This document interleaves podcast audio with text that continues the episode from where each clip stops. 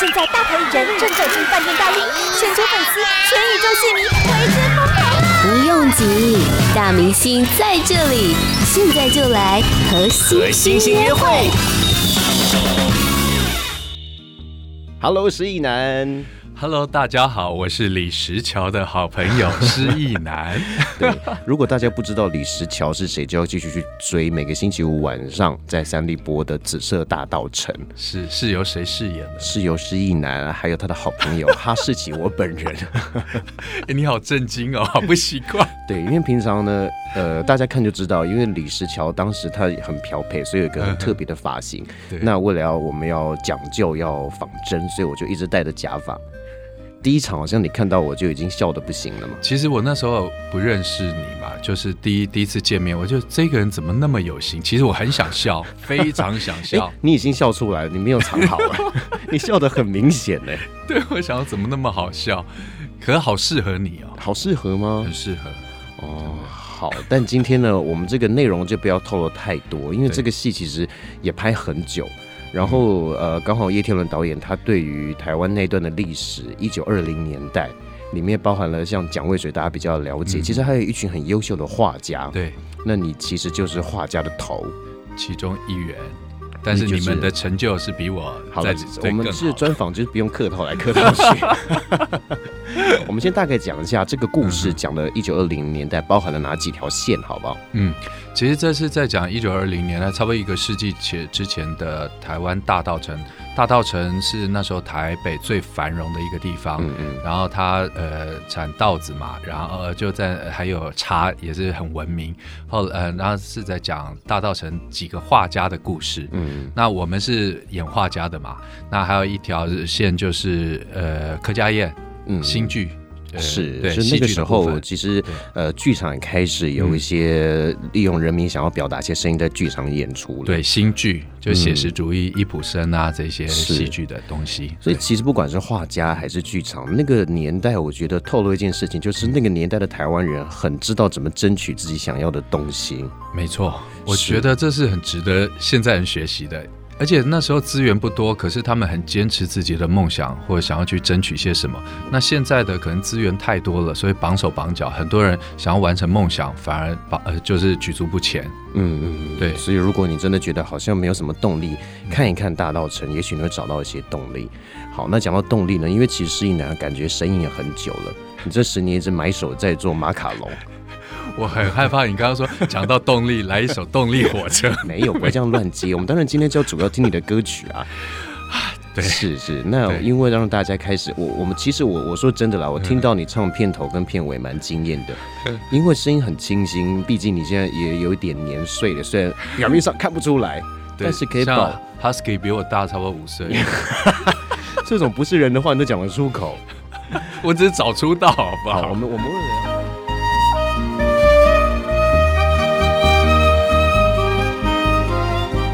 今晚跟失意男一起来跟大家聊聊《紫色大道城》。其实《大道城》这个题材，之前叶天伦导演已经拍过电影的版本了哦。嗯，但是毕竟电影的时数呃集数没办法那么长，嗯他这次想要讲的比较仔细一点。对，而且这一出呃这一次的这个电视剧《紫色大道城》是比较有文学背景的，是谢里法老师的著作。是是是，对，它是比较跟电影比较不一样，电影有一些穿越时空或比较有趣搞笑的东西。是对，那这次电视的部分呢，就是以画家。画家大道城的画家为主，然后茶商的孩子，你一定要看我们紫色大道城。然后你如果想要更了解梦想的实现，你一定要是看我们紫色大道城。是，而对且因为真的很精致、很考究，不管是服装啊、美术，都重现那个年代。对，其实花了很多的心力，而且这一次真的花了很多钱。那也点出台湾有个问题，就是没有片场的这个问题。，对，对都要我们实景，我们都必须要穿梭各个古迹，可是，在古迹拍戏有有一些问题嘛，就是你不能碰到什么，不能碰到什么，就会很担心。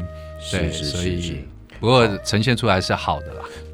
没错，对我记因为得。我要挖出你另外一 首对，新有歌是不点是，我最近上广播一直有一点受惊吓的感 觉。没有没有，我们就是赶快导入主题， 嗯好，大家就是就先啊、呃忘记施一奶以前那个青涩的小 男孩、爱情高手的模样。这一出戏它真的有很多面相，嗯哼，那深度也很够，真的大家要看看施一男长 大了，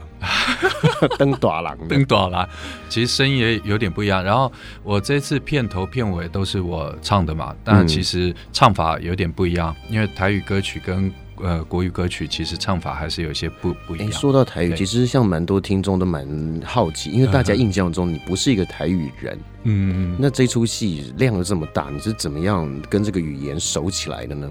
其实我要谢谢我妈妈，就是她是我的台语老师。当然，我们呃戏剧里面也有请那个台语帮我们正音呃正呃上正音课，是然后是现场又有台语老师。可是我每呃每一次的剧本，每一节剧本回家都是跟我妈妈讨论，那我妈会跟我讲这个该怎么念。嗯，可是因为这一出戏又比较特别，它是在大道城，所以是北部腔，又大道城腔。哦，所以对很多就是画图啊，呃通常是尾斗，可是我们必须要说尾斗。对对对，其实那时候对刚去有点不太习惯，对嗯可是大家可以去听一听那个时候台湾，因为各地的人聚集，其实台语不像现在大家听众好像就是腔调那几种，它有对很多种腔调哦。没错，呃，还有台语有，台语其实是很优美的，可是你那个闭口音或张口音都要讲的很正确。你们哪个字就是一直发不好？其实我觉得现在很多人都是比较呃讲话就糊弄过去，嗯心心情心情，其实心心要闭口。是像我这次唱这首《淡水河》怎么讲？胆追猴对，可是很多人 胆考我，胆胆是没有闭口的，其实胆是要闭口哦，胆闭口追喉。好，我们谢谢施老师的台语教室。谢谢大家。这首歌其实 呃本来它是一个交响曲，对对对交响曲的某一个乐章改编的。对，它是为呃讲渭水基金会对对的对一首就是交响曲，然后去把它改编成为我们的主题曲，所以它的这个是用大编制的弦 乐，对，大编制是大下一天那个编制的弦乐 去编曲的，是所以听起来非常的澎湃。